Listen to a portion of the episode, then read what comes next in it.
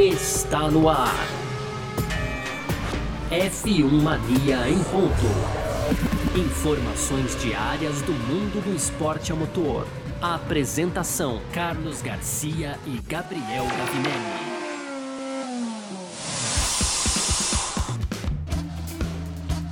É isso, valeu demais pela sua presença, valeu você que está junto com a gente por aqui. No ar, mais uma edição do nosso Parque Fechado, também do nosso F1 Mania em ponto dessa sexta-feira, dia 8 de outubro de 2021. Aqui na F1 Mania é assim que funciona, né? Termina as sessões da Fórmula 1, você vem com a gente para o Parque Fechado para a gente falar sobre tudo aquilo que aconteceu.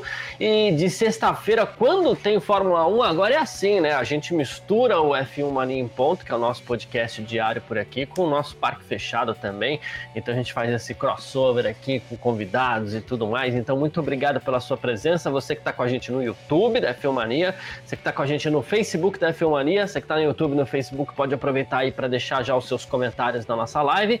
Muito obrigado também você que está acompanhando a gente pelo Terra TV, ou você que está acompanhando a gente aí pelas plataformas, tudo mais, pelo Spotify, pelos tocadores de música, para curtir o nosso F1 Mania em ponto. Hoje, sexta-feira, então vamos nessa! Podcast F1 Mania em ponto.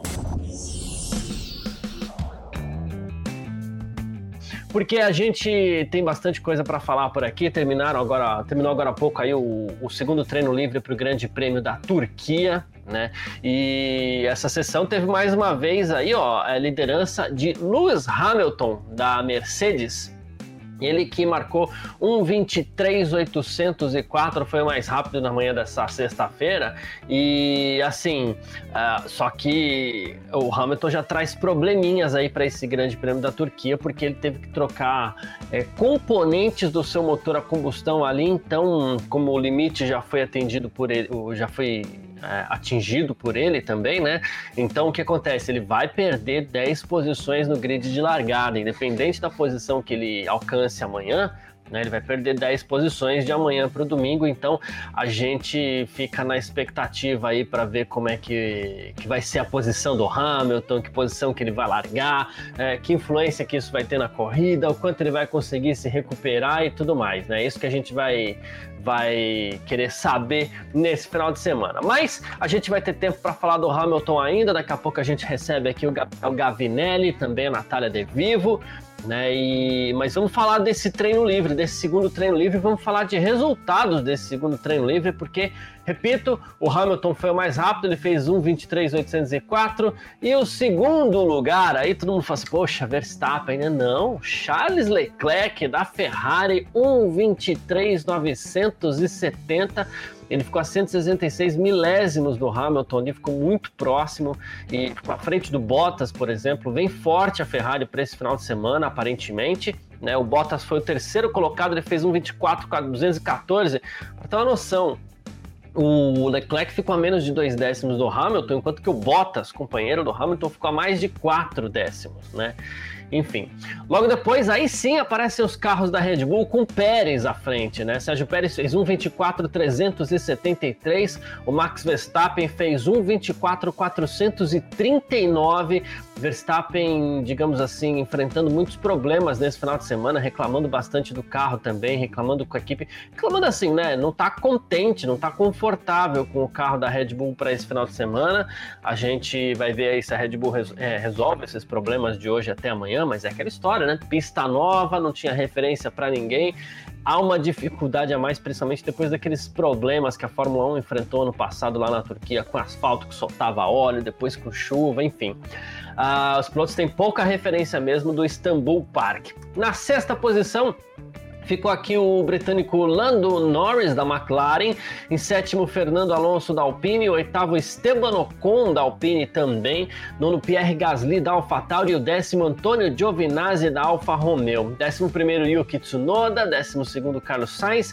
13º, Lance Stroll. 14º, Daniel Ricciardo. 15º, Kimi Raikkonen. 16º, Sebastian Vettel. 17º, Nicolas Latifi. 18º, George Russell. 19º, Mick Schumacher. Schumacher, e o 20º, o Nikita Mazepin, aí com as duas Haas encerrando mais uma vez a tabela de tempos, né? Já dando bom dia aqui pro Adalto Roberto Oliveira, que tá junto com aqui, a gente que já deu para perceber aqui pelo chat que é torcedor do Max Verstappen, o Vinícius Rupp também, ele falou... Bom dia para quem achou que o treino era 10 horas, né? Pois é, rapaz. Turquia, 9 da manhã. Amanhã, classificação também, 9 da manhã. Domingo, corrida, 9 da manhã. Tudo mais cedo, não vai perder o horário não, tá bom? E o Vitor Alves, que tá junto com a gente por aqui também. Grande abraço para você, viu, Vitor? Vou aproveitar para chamar aqui, então, a Natália De Vivo, que já tá chegando aqui no nosso Parque Fechado IF1 Mania em Ponto dessa sexta-feira, dia 8. Natália, obrigado pela presença, seja bem-vinda. Hamilton na frente, Verstappen só em quinto, Hamilton vai trocar motor. Aparentemente temos uma boa vantagem para a Mercedes aí, mas tem essa sacudida da troca de componentes do motor do Hamilton que vai fazer com que ele perca 10 posições, né, Nath? Bom dia.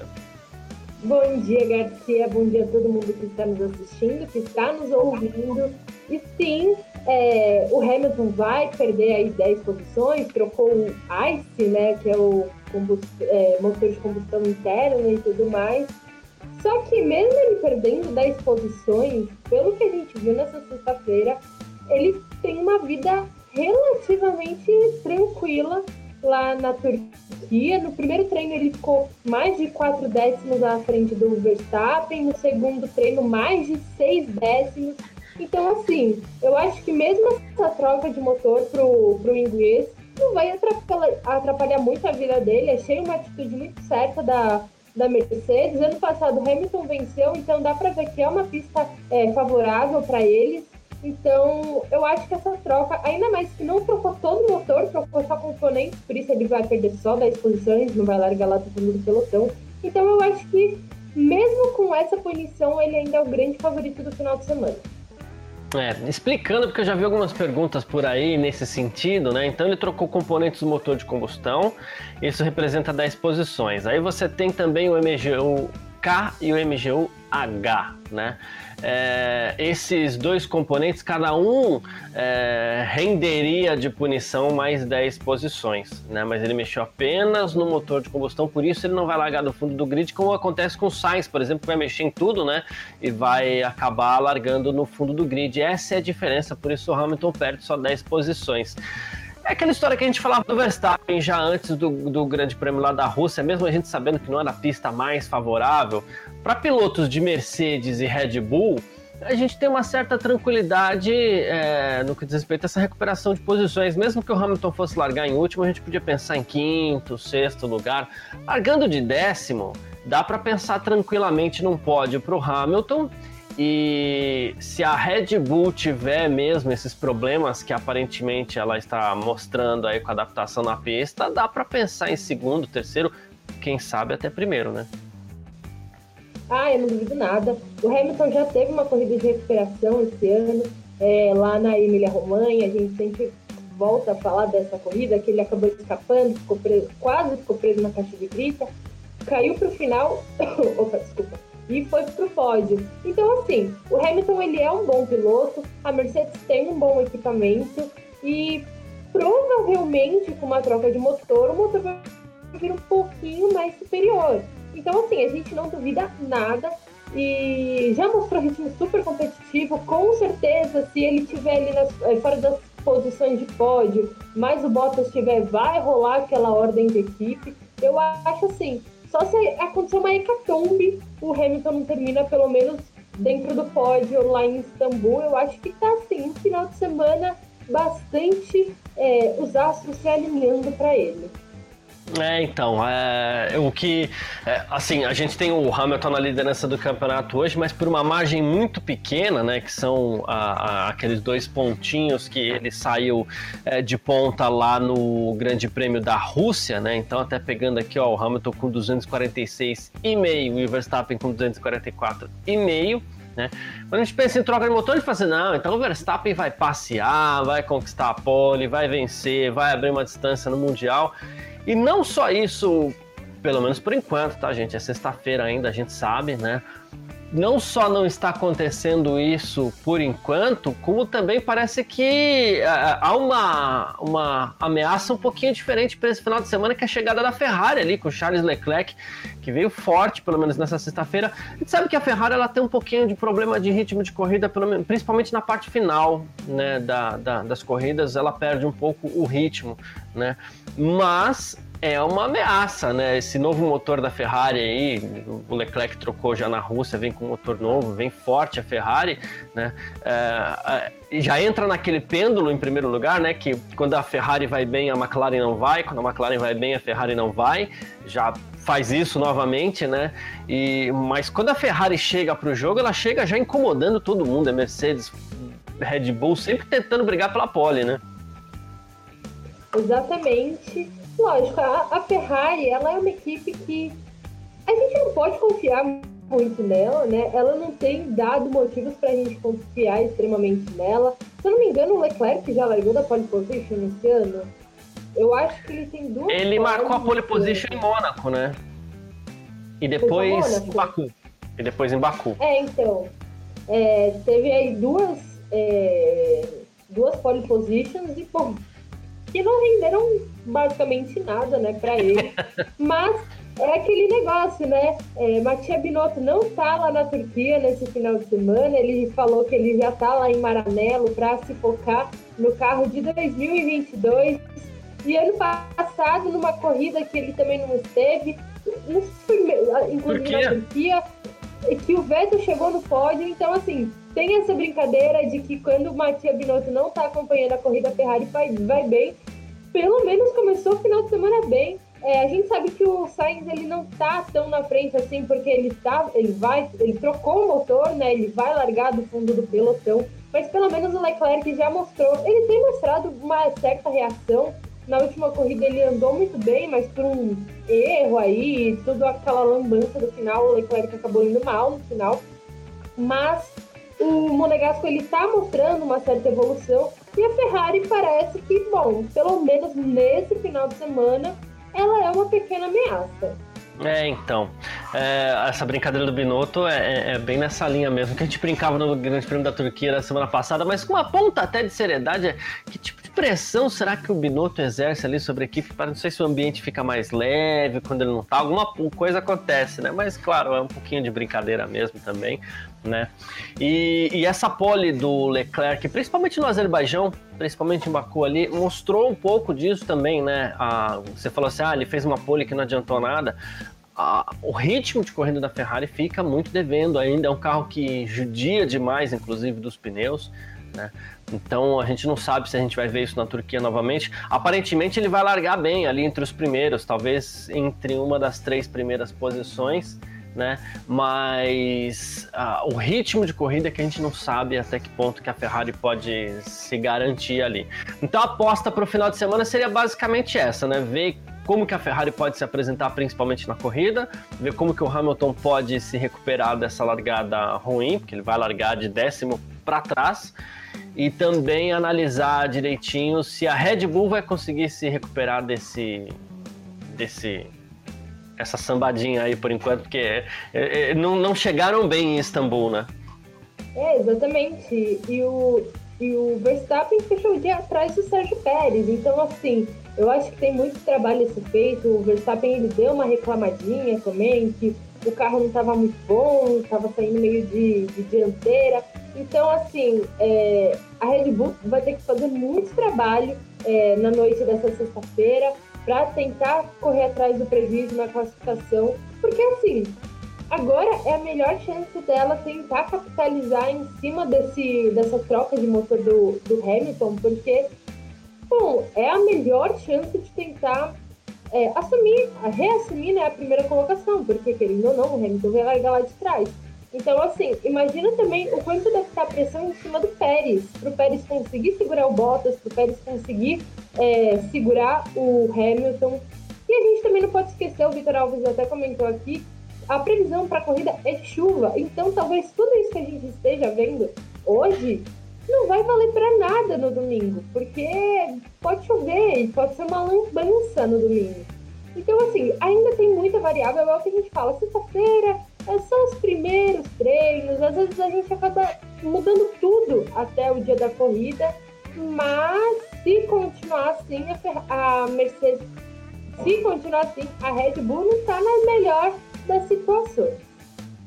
É exatamente aí que eu queria chegar também.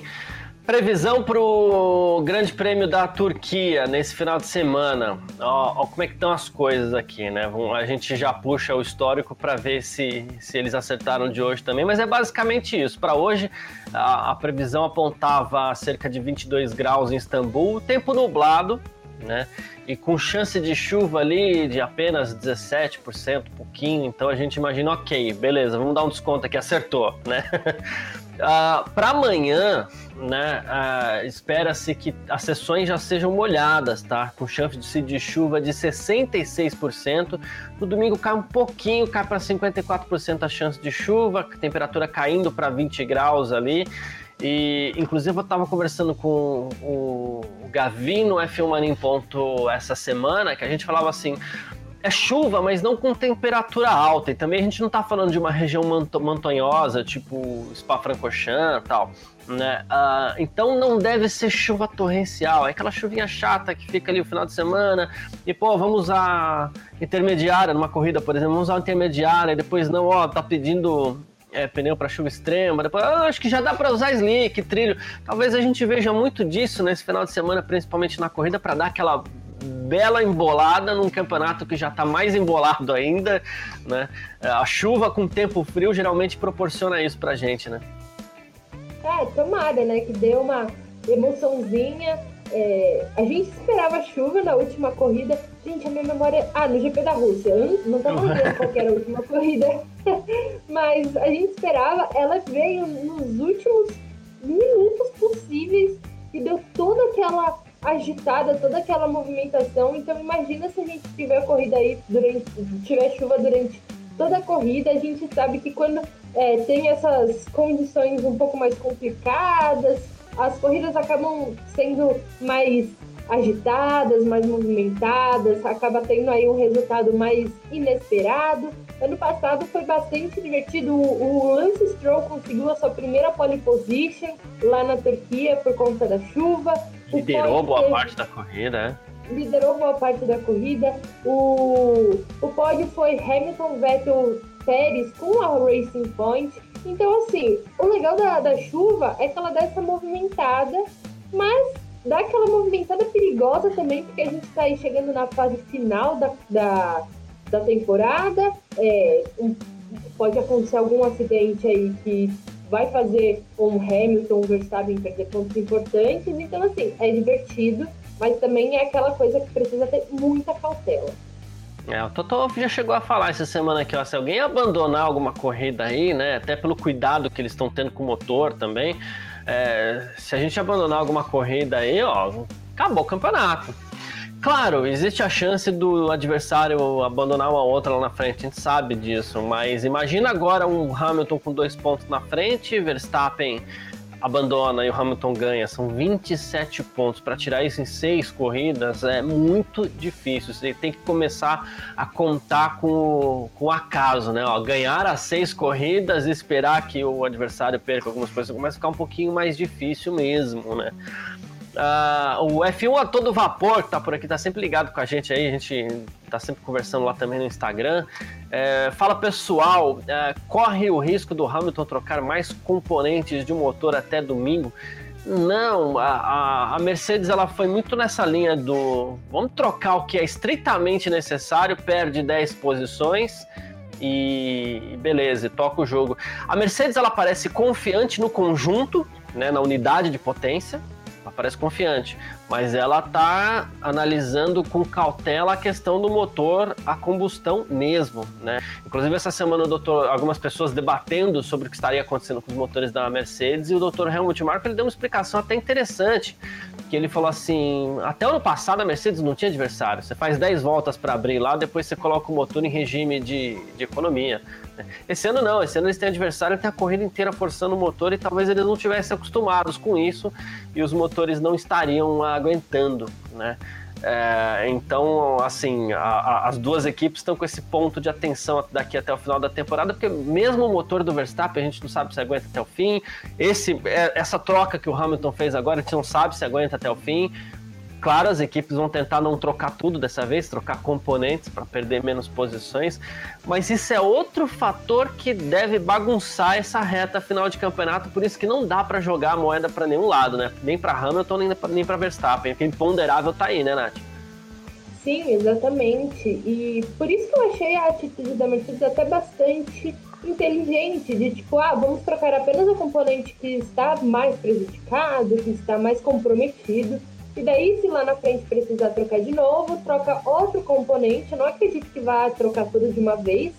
E daí perde só mais 10 posições, mas a gente não pode esquecer que a gente tem a corrida do México até o final do ano, que é uma corrida em altíssima altitude, exige muito do motor. A gente ainda tem mais uma corrida de classificação, ou seja, vai forçar ainda mais o motor. Então... tem mais duas corridas, tem o GP do Qatar e o GP da Arábia Saudita, que a gente não sabe como que são novidades no calendário, a gente não sabe como que vai se comportar o carro, tem clima seco, tem areia e tudo mais, a gente imagina, né? Então, assim, não tem nada garantido. O Verstappen trocou na Rússia, mas a gente não sabe como que vai ser até o final do ano, se vai aguentar até o final do ano. De novo, o GP do México exige muito dos motores, a gente não tem como prever se esses motores vão realmente. E querendo ou não, esse é um calendário extremamente longo. A gente tem, contando com esse final de semana, são mais 7 etapas. Então, assim, é muita corrida. Então, não tem nada garantido. A gente não tem como apostar em um e outro realmente. Exatamente. F1 Mania em ponto.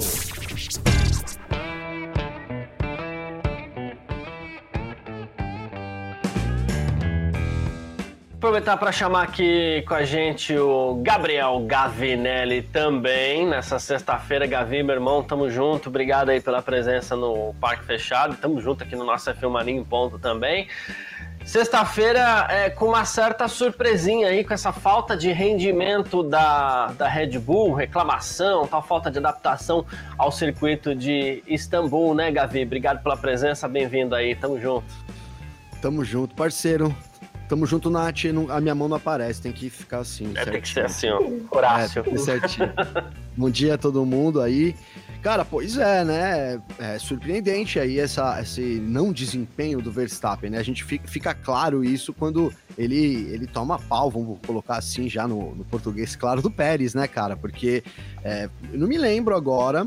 Sinceramente, precisaria consultar aqui os universitários para saber qual foi a última sessão que o Verstappen terminou à frente do mexicano aí nessa temporada. Realmente, eu sei que teve, mas eu não me lembro, já faz um tempo aí que isso não acontece.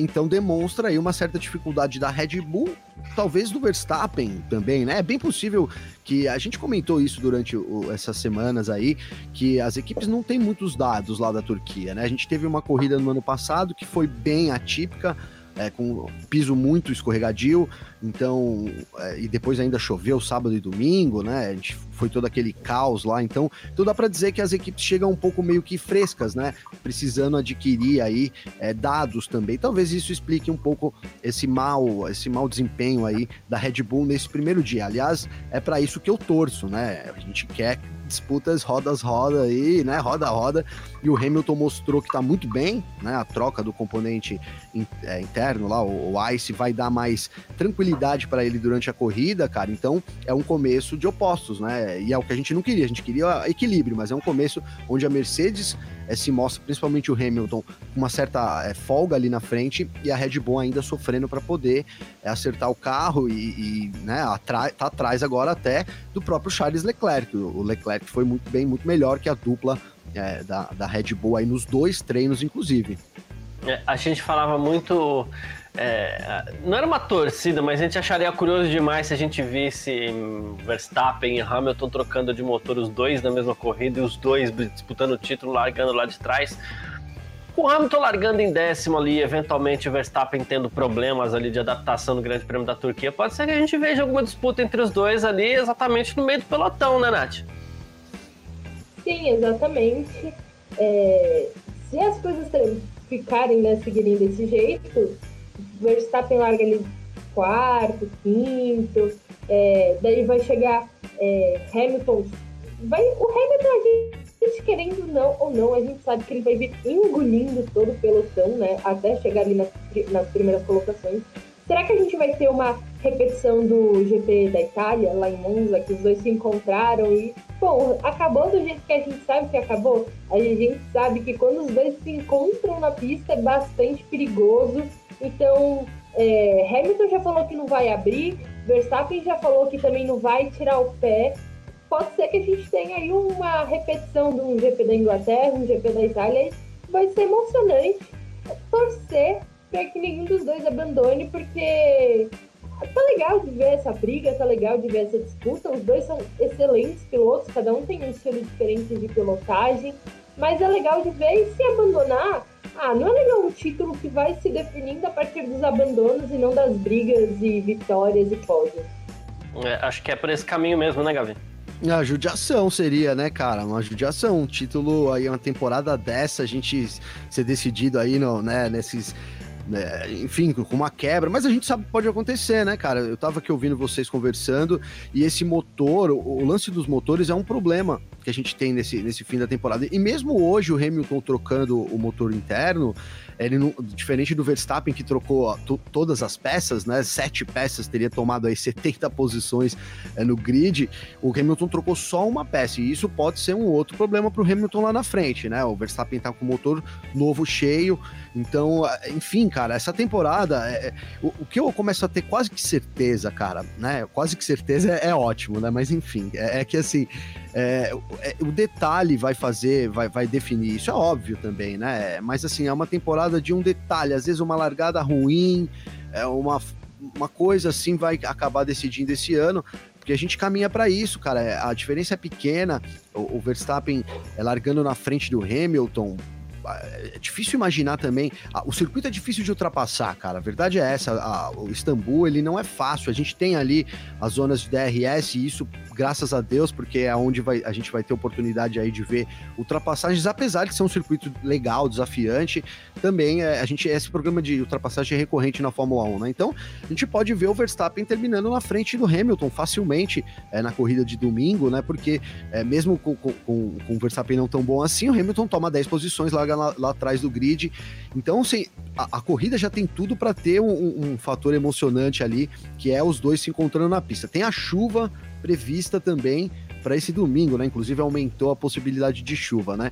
Então é isso, cara. Eles vão ao limite e aí é onde os erros podem surgir. Então por isso que eu coloco que um erro é o que deve definir essa briga dos dois esse ano aí. Tomara que não seja uma quebra, algo assim, mas pode acontecer também, né? O Gavi é o nosso homem do tempo, que ele tá sempre ligado lá nas previsões. São Bernardo aqui, a gente tem que ficar olhando o tempo de 5 em 5 minutos. Hein? Ontem eu mandei pro Garcia, Nath, a gente saindo lá da casa do Garcia, tava até que um sol, né, Garcia? Eu entrei aqui na Anchieta, em São Bernardo, já era, parecia a Londres, né? A neblina total, ali é muito diferente a temperatura. A gente tá falando de 10 quilômetros, né? Bom deixar claro isso, né? Que às vezes pensa, também é outra cidade, mas o negócio aqui tem que ficar com a previsão do tempo o tempo todo ligado. Boa. Bom, de ponto de ultrapassagem que você falou, eu diria que é basicamente um, viu, Gavi? Porque a gente tem aquele, logo depois da curva 8 ali, a gente tem uma reta já se encaminhando para a parte final do circuito, que é até uma descida, né? Ali a gente tem um ponto de DRS interessante. Tem o DRS na reta dos boxes também, mas ali, por mais que a primeira curva ela seja, inclusive, muito parecida com essa do Senna aqui em São Paulo, ali em Istambul, pelo fato da reta não ser tão longa, a reta que antecede, eles não arriscam tanto também, né?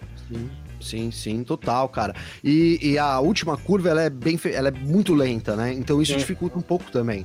Né, eles entram ali muito lento, né, a curva 14 ela é um cotovelo à esquerda ali, então dificulta mais. De fato, a gente tem essa reta aí depois da curva 8, né? Inclusive o DRS ele abre antes da curva 9, né, cara? Curioso isso, né? Eles abrem antes da 9, eles fazem toda a 9 com a curva, e aí sim, né, tem uma longa.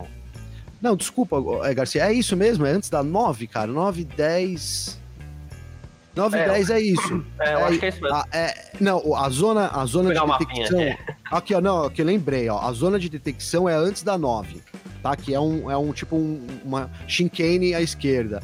E aí, boa, lá na frente, antes da 11, é que eles podem acionar o DRS. E aí eles sobem, fazem a curva 11 com o DRS, e aí eles têm uma grande reta até chegar ali na 12, 13, 14, que também é um esquerda, direita, esquerda, ali finalzinho bem travado, né?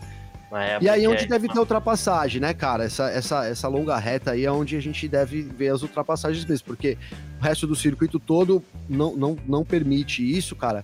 É, a curva 8, que é a curva de 3, 4, sei lá quantas pernas, eu tô falando 3 pernas. É, então hoje o Regileme tava falando 4, então 3 ou 4 pernas, né? Multipernas, né? A curva, boa, multipernas ali. A curva quadrúpede. É um baita desafio, mas é difícil realmente ali, qualquer tipo de ultrapassagem também, apesar de ser uma curva rápida. Ali é bem difícil mesmo, né?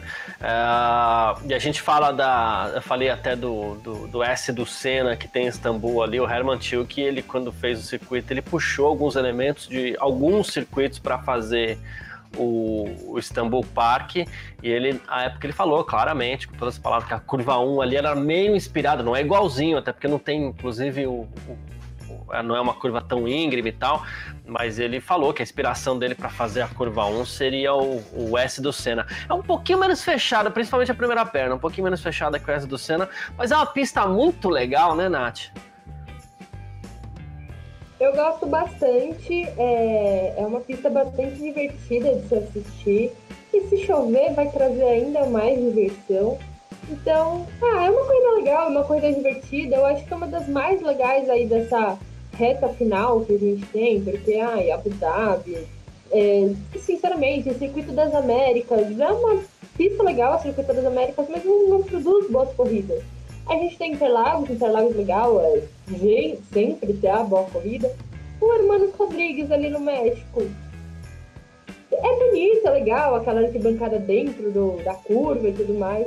Mas eu acho que Istambul é realmente uma das corridas mais divertidas aí dessa reta final.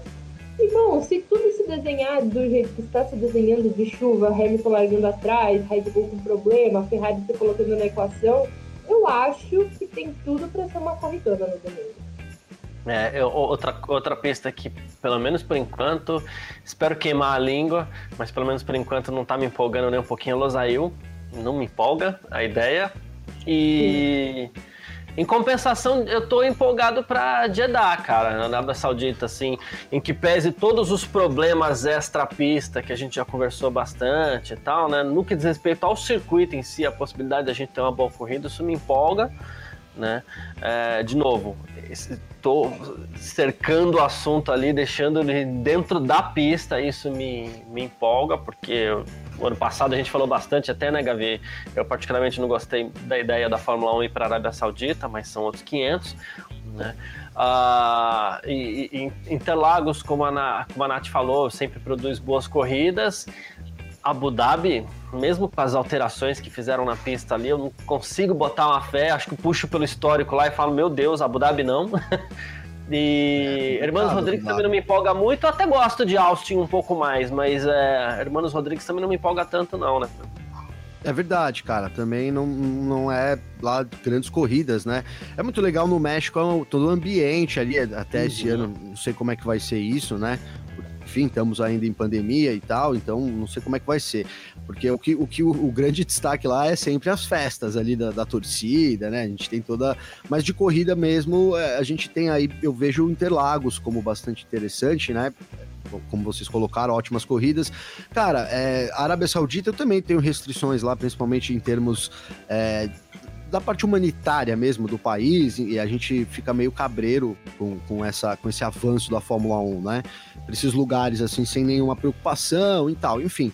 Mas eu tô botando uma fé nesse circuito de Jeddah, viu, cara? Ele vai ter a maior reta da temporada. Isso se ele ficar pronto, né? Porque as obras não estão prontas ainda lá, mas... se ele ficar pronto, ele vai ter a maior reta da temporada, e ele é um circuito de rua, cara. Então, a gente lembra ali da corrida do Azerbaijão, que foi uma corrida boa. Eu tô meio confiante que possa ser uma das corridas mais legais aí desse final de temporada, cara. E também a gente não sabe como vai ser Losail, né? Apesar de que dá pra imaginar que também não vai ser muito fácil a vida dos pilotos em Losail, não, viu? Vai lá, Nath. Só falar que, tipo, Losail recebe a MotoGP, né? É a abertura da temporada da MotoGP já há alguns anos, corrida noturna. E, bom, eu amo MotoGP, eu assisto todas as corridas e tudo mais. E não produz as corridas mais empolgantes. Não é a abertura do campeonato mais legal. Nos últimos anos ainda rendeu alguma coisa ou outra, mas mais por causa do Marc Marquez e do André Dovizioso do que pelo circuito em si. Então, assim, fãs de Fórmula 1 não esperem muita coisa. Boa. A minha esperança em Losail se reside àquela reta. Por quê? É um circuito travado, é um circuito estreito, que é um circuito que tem muita cara da MotoGP, né? Então os pilotos talvez eles invistam em mais carga aerodinâmica. E aí, para você pegar vácuo na reta, fica legal. Isso aconteceu em Mugello ano passado, que a gente também estava morrendo de medo, mas os pilotos tiveram que entrar com muita carga aerodinâmica e aí gerou ultrapassagem na reta.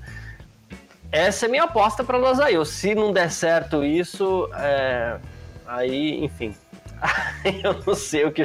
Especula-se, inclusive, que depois de 2023, ali, 2024, a Fórmula 1 até construa um novo circuito para correr no Qatar, né? O contrato é com o Qatar, não exatamente com a pista de Losail. Então, especula-se, de novo, especulações... apontam que talvez a Fórmula 1 possa até construir um novo circuito para continuar a sua jornada no Qatar aí, nesses 10 anos de contrato, né? Isso dá medo, né, cara? 10 aninhos de contrato aí, né? Bem, nossa, pessoal, ser bom, né? 10 anos em Losail. Deixa eu aproveitar para mandar um abraço para quem tá chegando aqui, o Nicolas Gouveia, o Link sem Zelda, olha só, eu nunca joguei Zelda, mas eu não sei se esse bonequinho, se esse avatar que tá aí na tela é o Link é o avatar do Zelda, mas enfim. Acho que é um pouco mais diferentão, assim, né? Esse menininho é o Link, Zelda é a princesa. Entendi. Link sem Zelda. Muito bom, gostei. Nunca joguei Zelda, então. Pra quem tá acompanhando o nosso F1 Mania em Ponta, a gente tem o chat aqui, né? Então as pessoas vão chegando, cada um tem seu avatar, cada um tem sua fotinho por aqui, né? Deixa eu levantar um assunto que eu sei que parece meio bobo aqui, mas eu tava vendo a Nath conversando com o Léo Marçon no Twitter mais cedo sobre o Alan Van der Merwe. Ele é o piloto do Medical Car, ele tá afastado dessa etapa porque ele contraiu a Covid-19, então, claro, né, quem testa positivo, ontem a gente fez o teste até lá no evento da Red Bull, né, Gavi, se desse positivo a gente tava fora também, né, mas assim, quem contraiu a Covid tá fora da etapa. O Alan contraiu e ele se mostrou anti-vax, Nath? Sim, exatamente, ele contou isso, ele falou, né, ele falou que estava lá com Covid e um seguidor dele falou, você tinha que se vacinar. Ele, não, porque no começo do ano passado eu tive Covid e não passou apenas de sintomas leves, então eu ainda não me sinto seguro, amigos meus que estão tomando vacina estão ficando doentes, ainda não tem dados suficientes para provar que a vacina é segura. E, tipo, um mega discurso falando que não, ele não vai tomar vacina. E, enfim, uma coisa completamente sem sentido. E o Léo falou que ele devia ser demitido, e eu concordo, porque ele é o piloto do carro médico da Fórmula 1. Ele preza pela segurança, pela saúde, pelo bem-estar dos pilotos. Daí chega e o cara é anti-vacina. Eu achei isso completamente sem sentido nenhum.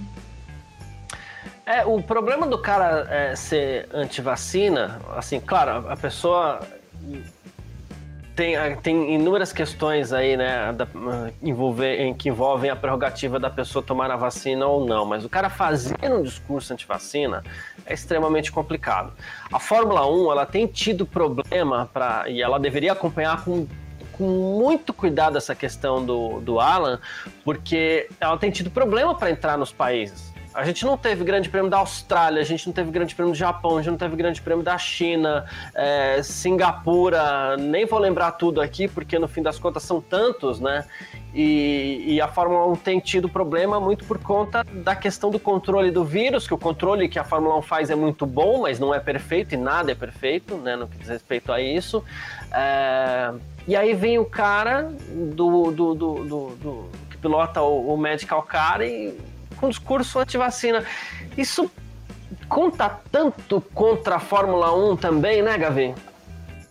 Pois é, cara, é complicado, né, velho? Porque eu, obviamente, tomei a vacina aqui no primeiro momento, defendo também a vacina, mas o cara tem, tipo, o livre-arbítrio, né, cara, de não tomar. É uma situação complicada, mas, ao mesmo tempo, ele faz parte de uma empresa, organização, então eu não sei até que ponto a Fórmula 1 poderia, inclusive, proibir, né, que essas pessoas, pelo menos por hora, né, transitassem ali no meio, né?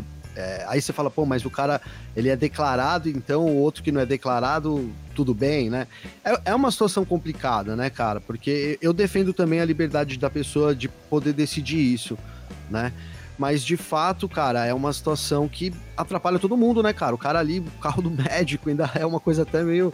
né? E pode contaminar outras pessoas. Então é isso, o cara tem o direito de decidir da mesma forma que talvez o evento tenha o direito de impedir. Né, eu caminharia por um lado assim, até porque acho que é o justo, né? Não vou atacar o cara, não quer tomar, né? Eu não visitaria a casa dele, mas também não posso ir lá e dar a vacina no braço dele, obrigado. Ao mesmo tempo, ele participa de um grande evento, né? Inclusive que vai vir para o Brasil logo menos, tá? Visita todos os países, então a Fórmula 1 poderia colocar um jeito sim de, né, criar uma maneira de impedir que pelo menos os declarados antivacinas não participassem do evento. Aí eu volto nisso, pô, mas seria justo, porque talvez tenham vários que não se vacinam, que também não falam nada. É uma situação realmente complicada, né? Sabe o que é o meu incômodo nesse caso? É o discurso, né? Vamos supor, ciência é ciência. Primeiro que ele começa mentindo quando ele diz que não tem a comprovação da vacina, sempre sendo que tem. A gente já tem a comprovação da eficácia da vacina. E tem uma coisa que é assim, o que é a ciência? A ciência estuda tudo, vamos, né, a ciência estuda tudo. Eu tô com um estilete na mão, eu posso ser contra a lei da gravidade? Eu posso, mas a partir do momento que eu faço isso e isso cai, né, não é mais opinião. Se eu falo pra você que não existe a lei da gravidade, eu tô mentindo pra você, eu não tô dando uma opinião, porque isso cai, cara, e se tiver aberto, que é um estilete, se tiver aberto ainda, você vai se machucar ainda, né? Então, assim, tem que tomar cuidado com o discurso, porque amanhã depois a Fórmula 1 tá fechando o calendário aqui para o ano que vem, e a gente já tá em outubro aqui, tá demorando um pouquinho até para anunciar o calendário fechado, né? Será que a Fórmula 1 não tá tentando negociar com a Austrália? Será que a Fórmula 1 não tá tentando de novo negociar com o Japão, né? E aí vem um discurso de um membro importante, o Alan Van der Merwe, ele é um membro importante dentro do circo da Fórmula 1, um discurso anti-ciência, anti-vacina, né? De novo, quando eu falo de anti-ciência, porque assim, ele mente a partir do momento que ele fala que não há comprovação e que os anticorpos do organismo dele são suficientes para proteger. Então é isso que a Fórmula 1 tem que tomar cuidado. Então a partir desse momento eu acho que a Fórmula 1 pode sim chegar no Alan e falar assim, amigão, desculpa, não dá, você está atrapalhando o nosso negócio, entendeu? Perfeito, é bem por aí, né? Não pode ir lá e obrigar o cara a vacinar, mas não. Ele pode arrumar uma maneira de excluir ele do evento, e eu acho que faz todo sentido, né, cara? Faz todo sentido. Mesma coisa, você usou o exemplo da Red Bull de ontem, se a gente chegar lá, sei lá, e falar, não, eu não vou fazer o teste, o cara não vai enfiar o cotonete no seu nariz à força, ele vai falar, tudo bem, então... Sair dali. Fora, né? Então é bem por aí, né? É bem por aí. A Nath ia falar também, né? Não, é só que, tipo... se ele quer ser anti-vacina, se ele não quer, se ele compra esse discurso tosco dele, tipo, beleza. Primeiro que eu fico chocada que, tipo, como ele tá conseguindo viajar sem precisar provar que ele tomou vacina. Eu achei isso bastante estranho, bastante bizarro. E segundo, deve ter gente dentro da Fórmula 1, seja dentro das equipes, seja dentro da própria organização da Fórmula 1, que também deve ser anti-vacina, que também não tomou, só que não sai aí gritando pra todo mundo, olha, eu sou anti-vacina, vacina não funciona, que não sei o que lá, que fale ali entre sua bolha, entre seus mais próximos, mas não sai na rede social Ele que é um cara que, ele é muito importante, como o Garcia falou, ele esteve envolvido ali no resgate do Grosjean ano passado, então, tipo, ele é um cara que ganhou ainda mais notoriedade dentro da Fórmula 1, entre os fãs da Fórmula 1, então, tipo, um cara que é bastante conhecido, que é bastante seguido. Teoricamente, tem um conhecimento porque ele está ali no medical car e tudo mais, ele anda ao lado de um médico, que é o Ian Roberts, que é o médico da Fórmula 1, que também tá com Covid, também vai ficar fora aí do GP da Turquia. Então, tipo assim, teoricamente o cara tem acesso, o cara tem conhecimento. E daí ele chega falando nas redes sociais dele que ele é anti-vacina. Pô, qual que é a dele, sabe? Tipo, se ele ficasse ali quietinho na dele, beleza, é errado, mas ele não tá causando mal porque ele não tá espalhando essa desinformação. Mas ele chegar e sair falando, gritando pra todo mundo, péssimo. Você tocou num ponto bem importante, viu, Nath? Você não sei como é que ele tá conseguindo entrar nos países aí sem comprovação de vacina. Vou dar um exemplo do Brasil. O Brasil que tá trabalhando muito com a questão da reciprocidade, né? Então, o que o Reino Unido exige do Brasil, o Brasil exige do Reino Unido e por aí vai. E o Reino Unido exige que as pessoas que entrem no país estejam vacinadas, né? Logo, trabalhando na lei da reciprocidade, o Brasil também exigiria que essas pessoas que entrassem aqui também...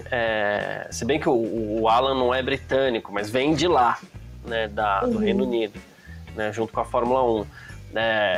Teoricamente, ele teria que comprovar vacina, não só aqui, como em outros países também. Se bem que daqui para frente também é México, Brasil, são lugares que... né, os países árabes aí são lugares que não exigem tanto assim, mas ele passou por Holanda, Holanda é o país dele, mas ele passou por Rússia, passou por Bélgica, passou por outros países aí que deveriam ter, Itália, que deveriam ter exigido isso dele também, né?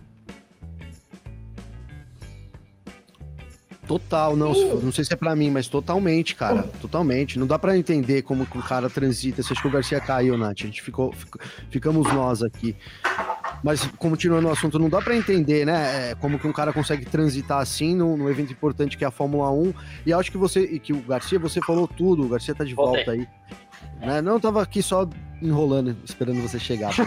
Mentira.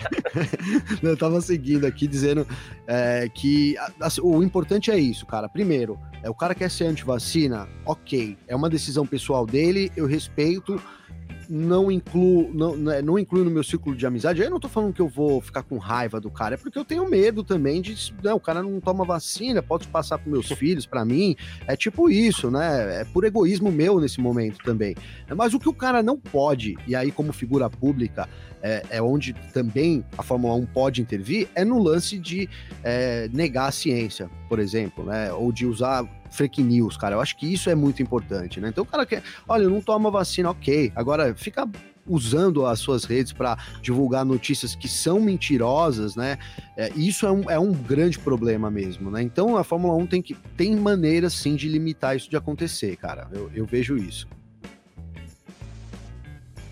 Tá mutado? Não tô ouvindo seu áudio, tá ouvindo, Nath? Não, nada. Tá bom. Enquanto isso, eu vou anunciar o nosso novo membro aqui, ó, Nath. Você viu aqui o Link Sem Zelda? Sim. Depois que você deu aqui, ó, ele é um novo membro nosso, ó, aqui no YouTube. Bacana demais, viu, Link Sem Zelda? Desculpa aí. E, ó, ele pediu aqui, viu, ó, Nath? Ainda bem que você tava aí pra consertar, ó. Não chame ele de Zelda, pelo amor de Deus, né? Não, a gente não vai chamar mais. Seja bem-vindo ao time aqui, esteja sempre junto, né? A gente tá nessas lives, acontecem sempre depois dos treinos da Fórmula 1. Então, por exemplo, hoje começou 10 horas, amanhã também a qualificação das 9 às 10. Então a gente, às 10 horas em ponto, a gente tá ao vivo aqui, o Garcia inicia a mesa, né? E aí no domingo também, a gente terminando a corrida, você pode correr aqui que o Garcia já tá para recepcionar a galera. E então é isso, seja bem-vindo aí, Zelda, um novo membro nosso, viu, Garcia? F1 Mania em ponto. Bom, Então vamos para aquele nosso momento aqui onde a gente dá aquela lustradinha, todo mundo limpou a bola de cristal direitinho aí, tá tudo certo, né? Quero saber de vocês e também de quem tá com a gente aqui no nosso chat e tal, pode aproveitar para responder também. Quero saber, Nath, você que chegou primeiro, quem vai formar aí a primeira fila pro Grande Prêmio da Turquia amanhã? Bom, quem vai formar a primeira fila real oficial ou tipo o resultado do treino? Porque assim, eu acho que de resultado do treino, o Hamilton é que fica com a pole, só que ele não vai ficar com a pole. Então qual que vai ser a aposta? A real oficial ou ao resultado do treino? A real oficial, vamos lá. Eu vou de Leclerc e Bottas. Leclerc e Bottas, nessa ordem. Boa. Gavi? Eu vou de Verstappen e Bottas. Verstappen e Bottas? Você acha que o Hamilton vai ser o mais rápido amanhã? Eu acho. Boa. Ele vai ser o mais rápido. Mas aí a fila acaba sendo forma... Boa. Bom, vamos tudo diferente aqui então, que amanhã eu vou de Leclerc e Verstappen. Acho que o Verstappen vai se encontrar, né? Se bem que se chover a coisa muda um pouco. Se chover amanhã eu ponho pole position pro, sei lá, pro George Russell, ainda que tá andando bem nessas condições. Né? Mas por enquanto eu vou de Leclerc e Verstappen. Também acho que o Hamilton vai ser o mais rápido, mas relembrando, para quem chegou agora, o Hamilton trocou componentes aí do seu motor a combustão, ele vai perder 10 posições no grid, né? O Rich Profit tá falando aqui que ele também vai de Bottas e Leclerc, né? O Link Sem Zelda aqui também, Bottas e Leclerc, que como o Gavi acabou de falar aqui também, entrou agora no nosso clube de membros. Vitor Alves, que é do nosso clube de membros, Verstappen, Leclerc e Bottas também, todo mundo deixando seus palpites para amanhã. Mas é isso. Bom, a gente tem amanhã, o Gavi passou os horários aqui, né? Mas vamos passar os horários com direito à escala de trabalho também, né, Gavi? Boa, né? Dias e horários do Grande Prêmio da Turquia aqui. Amanhã, das 6 às 7 da manhã, tem o terceiro treino livre, com tempo real na F1 Mania. Quem faz, Gavi? Eu. Você. Boa. Depois das 9 às 10 da manhã tem a qualificação, formação do grid para o Grande Prêmio da Turquia. Quem faz? O Vitão, Vitor Berg. Vitão, boa. Tempo real, gente, é muito legal. Você entra aqui na F1 Mania, você vai acompanhando uma tela da TV, outra tela aqui para você ter um show de informações a mais, complemento das informações que você vê na tela, que você ouve na transmissão. Não é que não é para assistir a corrida e ficar no tempo real, não. É complemento, é um baita de um complemento bacana, né? Olha o Léo Marçom que tá aqui. Tem muita mensagem aqui, cara. Desculpa aí te interromper, do pessoal que fala, esse tempo real de vocês salva, cara, porque vocês estão sempre ali. A gente mostra. Não é aqueles tempo real paradão que fica uma hora ali pra postar uma mensagem. A gente toda hora ali, de minuto em minuto, a gente atualiza. Então eu recebo muita gente que fala, cara, eu trabalho aqui, não tem como eu ficar vendo e nem nada, então eu fico com o tempo real ali do lado. Bacana, legal realmente aí. Então acompanha o nosso tempo real. Boa, show de bola. E depois da qualificação, 10 da manhã, você vem pra cá, pro canal do YouTube, Facebook da F1 Mania, você que tá no Terra TV também, que a gente tem mais uma edição do nosso Parque Fechado pra gente contar tudo que aconteceu, né? E antes de eu passar pro domingo aqui, o Leonardo Marçom também tá dizendo que ele vai de Bottas e Leclerc, também dizendo que o Hamilton vai ser mais rápido. O Léo tá de olho aí também. Grande Léo, tamo junto. Tá faltando aqui no Parque Fechado participação do Léo, hein? Faz tempo que não participa, né? Realmente. Tá convocado, Léo. Domingo. Tá falando que é por causa que tem pagode lá na casa dele, mas entra com pagode tudo, cara. Bom que já. Vai no pagodão, opa! Já rola um pagodão também. A gente não põe trilha de fundo aqui, mas veio a trilha de fundo direto de lá. Boa. Domingo, 9 da manhã, tem o Grande Prêmio da Turquia, 58 voltas, ou aquele limite já conhecido de 2 horas. Tem tempo real na F1 Mania com o Vitão, Gali? Tempo real com o Vitão. Domingo, Vitão também no tempo real. Perfeito. É nóis. A gente terminou o gol ali e tal, né? Então toda a equipe toda trabalha, né? É importante a gente falar isso aqui, Garcia, aqui durante as corridas a gente tem toda a equipe do F1 Mania, né? Trabalhando ali para trazer a melhor cobertura. Então hoje em dia a Nath, né, que acrescentou demais no time, ela tá ali soltando aquelas notícias de última hora, então tem um acidente, você pode colar lá no site que já tá lá, já tem o vídeo, já tem o Twitter, já tem foto. Então realmente a cobertura que a Filmania vem fazendo é um sonho pra gente aqui também, cara. A Nath, além de tudo, é muito rápida, não sei como consegue. É.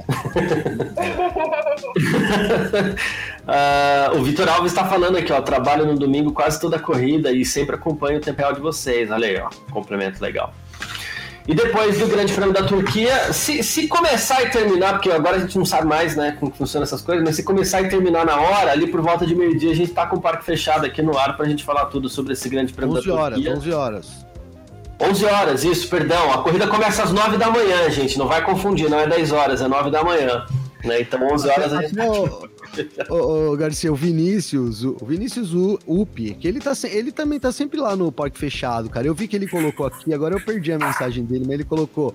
aqui, ó, Vinícius Rupi, desculpa. Bom dia pra quem achou que o treino era às 10. Então, tá ligado, amanhã a qualificação também é às 9, né, cara? Tudo domingo, às 9 no final de semana. Isso, 9. Não vá perder o horário. E agora não é, e até aquela coisa que a gente falava na Gavinha, não é mais como era até ano passado, 9:10. Não, agora é 9 horas, não dá tempo do cafezinho, gente. Acordou 8h55, é lavar o rosto, escovar os dentes e ir pra frente da TV. Você dá aquele mute ali, acabou, velho. Tem que acordar levantando. Exatamente. Mas é isso, gente. Quero aproveitar para agradecer a todo mundo que tá aqui. Nath, como a gente sempre faz aqui, né? A gente sempre abre as nossas redes sociais no final do nosso F1 Mania em Ponto aqui para quem quiser participar, para quem quiser bater um papo com a gente aqui e tal. Como é que as pessoas te encontram, Nath? O meu Twitter é @itsme, igual do Mário, itsmecaia, C-A-I-A, itsmecaia. Só me procurar lá que eu respondo todo mundo, eu gosto de conversar, lógico que sim. Se você for grosso, eu tiro sarro mesmo e não te respondo, ou eu te bloqueio. Então, se você chegar na amizade, chegar pra conversar, bater um papo, eu tô lá, itsmecaia no Twitter, eu respondo todo mundo. Os Bob Marley de plantão não é itsmecaia com K, é itsmecaia com C. Só pra deixar claro. Boa, muito bom. Gavi, como é que faz pra te encontrar também? Cara, o meu é @Gabriel_Gavinelli com 2 L's. Tem também nosso Twitter, meu Twitter, né? Que a gente anda tentando lá criar umas trends e responder a galera toda. Então é G_Gavinelli.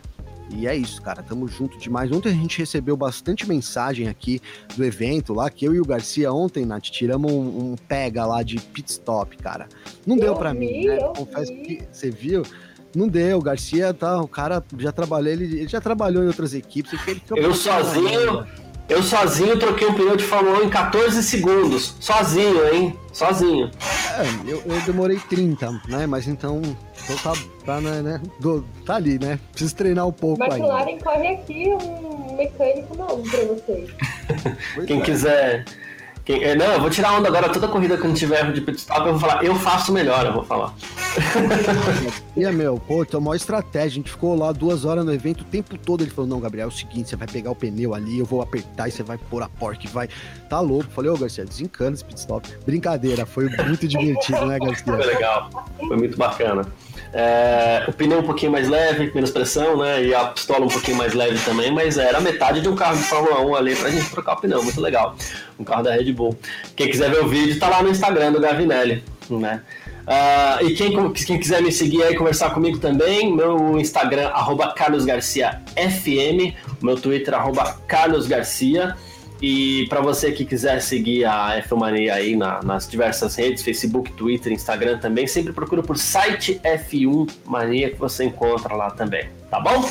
Agradecendo Nath De Vivo, agradecendo o Gabriel Gavinelli, todo mundo que ficou com a gente aqui no chat, todo mundo que acompanha a gente no Terra TV, muito obrigado, pessoal do YouTube, do Facebook também. Valeu, gente, muito obrigado mesmo, tamo junto. E tchau. Informações diárias do mundo do esporte a motor. Podcast F1 Mania em Ponto.